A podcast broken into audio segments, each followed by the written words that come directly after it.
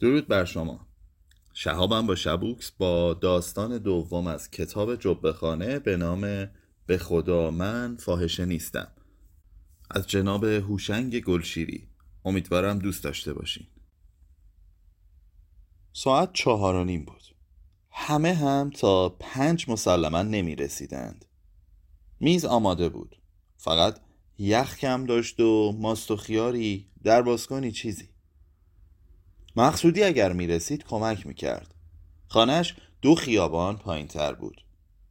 قرار بود ودکا را سر راهش بگیرد و نوشابهی هرچی پیدا می کرد پیاده هم اگر بیاید ده دقیقه بیشتر طول نمی کشد بعد از ظهر حتما خوابیده است و بعد دوشی.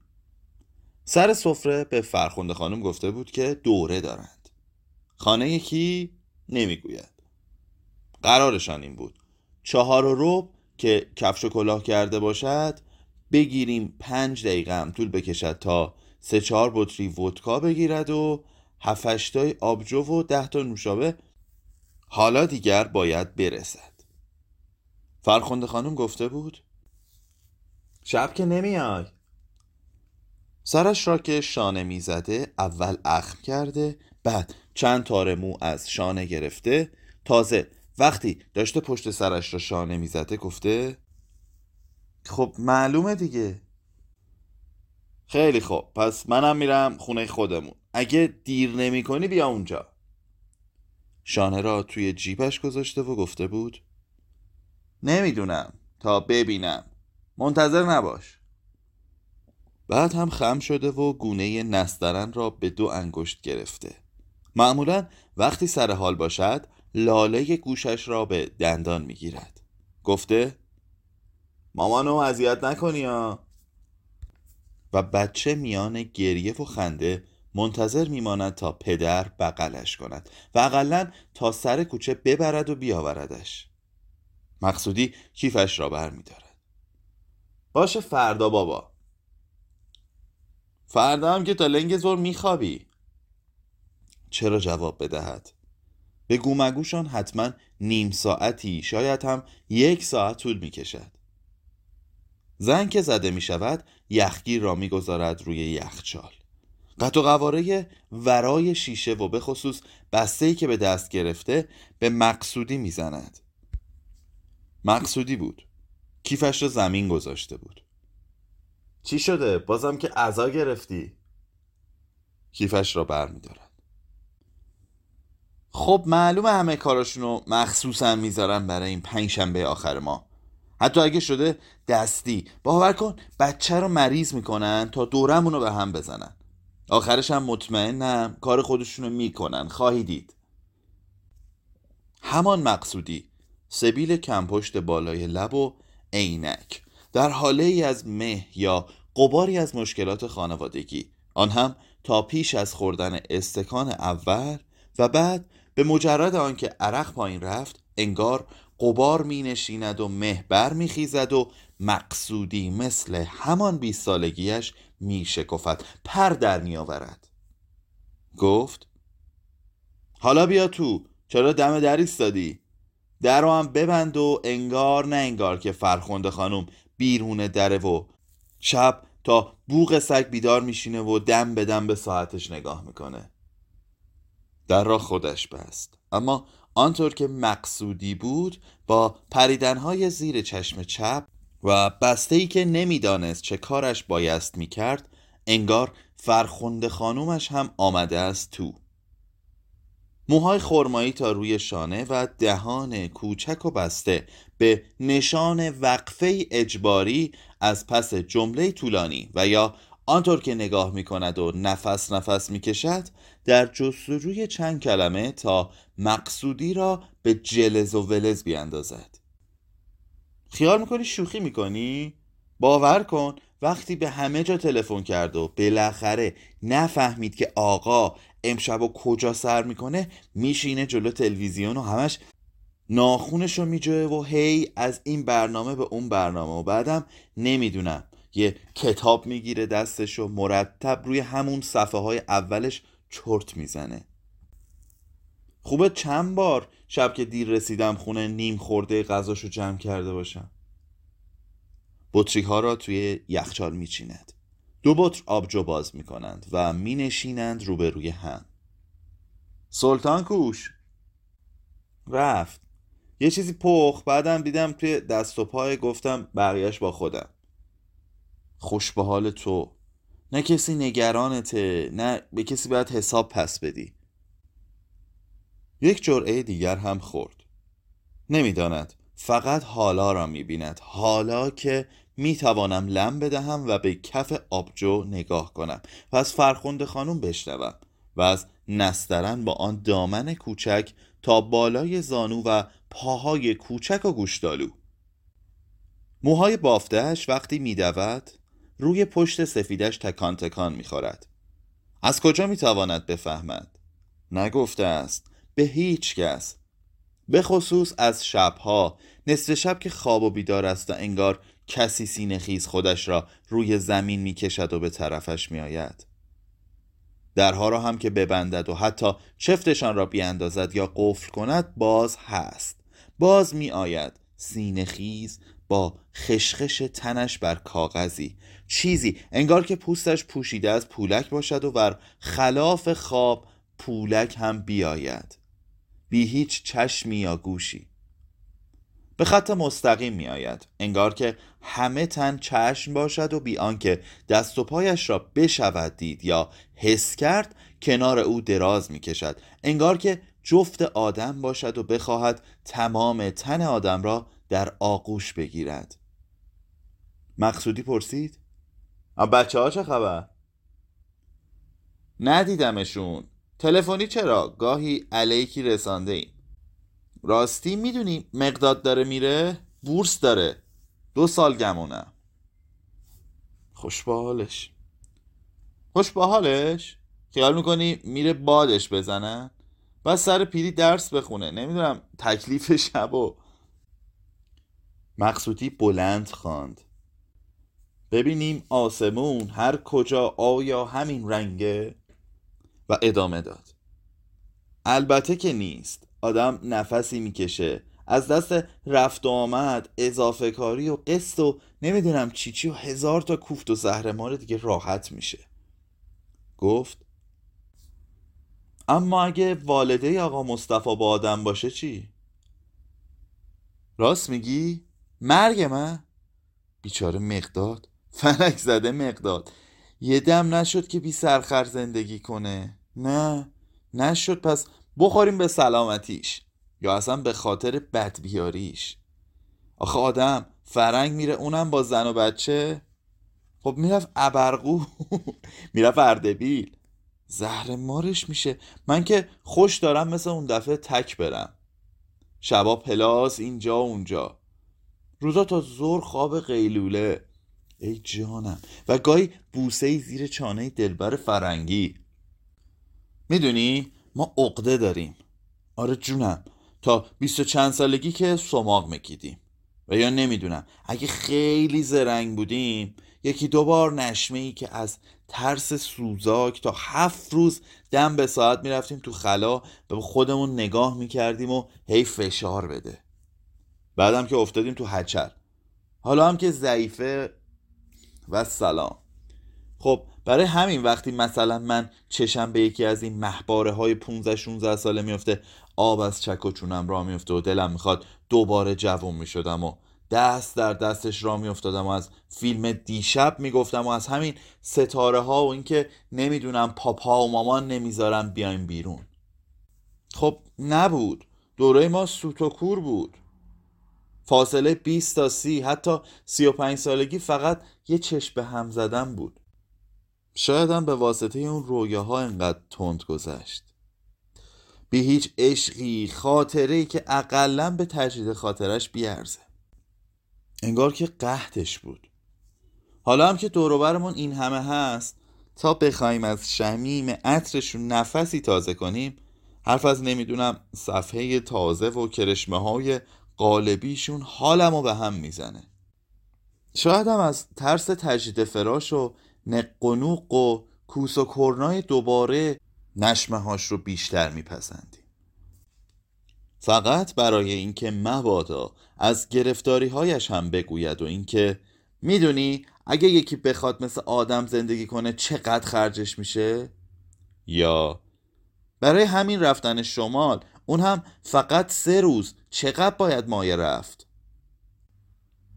در مکس نوش جرعه آبجو گفت اما مقداد ناچار اول میره پنج شیش ماهی بعدم زن و بچهش میرن لیوانش خالی شده بود دوباره ریخت. پس زنده باد مقداد دیدی بالاخره چیزو زد به دنیا. شیش ماه عجب ناقلاییه. می‌دونستم. پس حالا بخوریم به سلامتی مقداد خجالتی و ماجراهاش در دیار خاج پرستان. میخوردند که صدای زنگ بلند شد. مقصودی گفت خودش حتما. گفت نه گمان نمی کنم ماشینشو فروخته. با تاکسی میاد.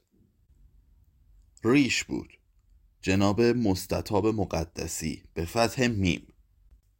مترجم و نویسنده با جزیره مرجانی لبخندی نامرئی در میان امواج پرتلاتوم سبیل و ریشی سیاه و گاه کمی خاکستری و تارهای سفید بر بناگوش ها شیشه ویسکی به دست. احیانا اگر اولیا مخدره ای بخواهد و نخواهد مثل جمع عرقسگی بخورد. جمشیدپور هم این آخری ها نمی‌خورد. می‌گفت عرقسگی بهش نمی‌سازد. این اولین شکست در قطارشان بود. شاید هم بهانه می‌گرفت مثل زود رفتنهاش. گاهی هم دیر می آمد یا نمی آمد انگار که مسافرتهاش درست میافتاد به هر پنج شنبه آخر ماه. یا میبایست از خیر حضور او بگذرند یا این سنت سالیان را بشکنند. مقدسی گفت پشت سر من که حرف نزدین. مقصودی گفت. مگه فوشهایی که توی روزنامه ها بهت میدن بست نیست؟ و همدیگر را بوسیدند. همیشه همینطورند. یکی دو زخم زبان و بعد فرود میآیند و مست که شدند به بحث میافتند و دست آخر فقط از همین آخرهاش میترسید. از اربده های آخر شبشان و اینکه هر کدام را میبایست جمع می‌کرد. انگار تکه پاره هایشان را جمع می‌کند. پس این خانم کوچیکو چرا معرفی نکردی؟ تا مقصودی نگفت ندیده بودش. واقعا خانم کوچک بود با موهای بور. رنگ کرده حتما و عینک بزرگ و بزکی بیش و کم و قلیز دامن کوتاه و تا بالای زانو. اما لب و دهان و طرح چانه طوری بود که دل آدم به شور میافتاد نکند همین حالا بزند زیر گریه. یعنی اول پا بر زمین بکوبد و بعد که با آن بلوز با اون بلوز آن همه قشنگش پهن زمین شد ساعتها همینطور نق بزند. مقدسی گفت؟ بله ببخشید معرفی می‌کنم. این کوچولوی ناز اختر است. آقایون هم که منصور مقصودی باشند و جناب عزبقلی جمشید عزیز نسب از عازم مجانین زن گفت خوشفختم زیر لب گفت و دستش را دراز کرد. اما هنوز در خم و چمه گریه بود و عزیز نسب طوری دستش را گرفت که اگر بخواهد روی زمین پهن شود نگذارد. وقتی نشستند مقصودی گفت شما هم از جمله دوستداران آثار جناب مقدسی هستید؟ عینکش را برداشته بود. چشمانش درشت و سیاه بود با سایه‌ای سبز. موجه ها خم بر می داشت و ابروها باریک و قیتانی بود.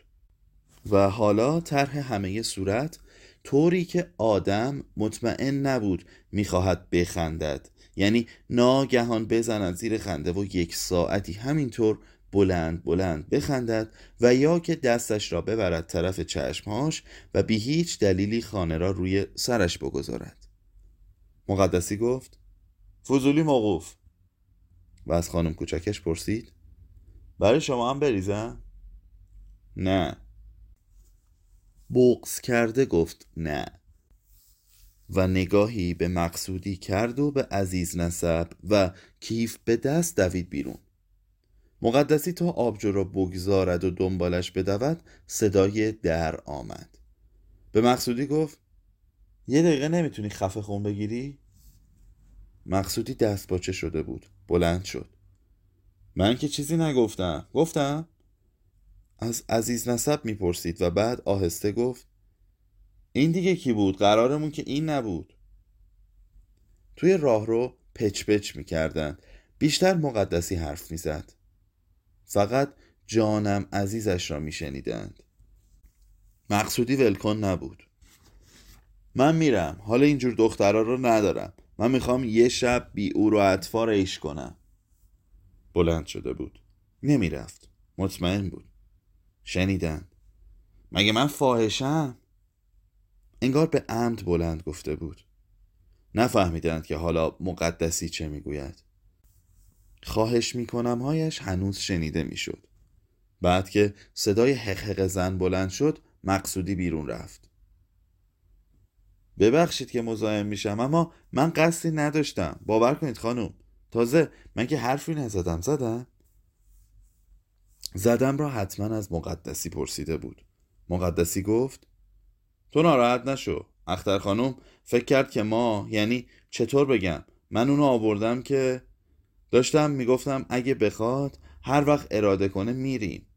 ببین جانم این آقای مقصودی معاون ادارن عزیز نسبم آدم خوبیه. ماهه. ما به یاد جوونیامون ماهی یه بار دور هم جمع میشیم. عرق می‌خوریم و گپ می‌زنیم. منم خواستم تو با دوستام آشنا بشی.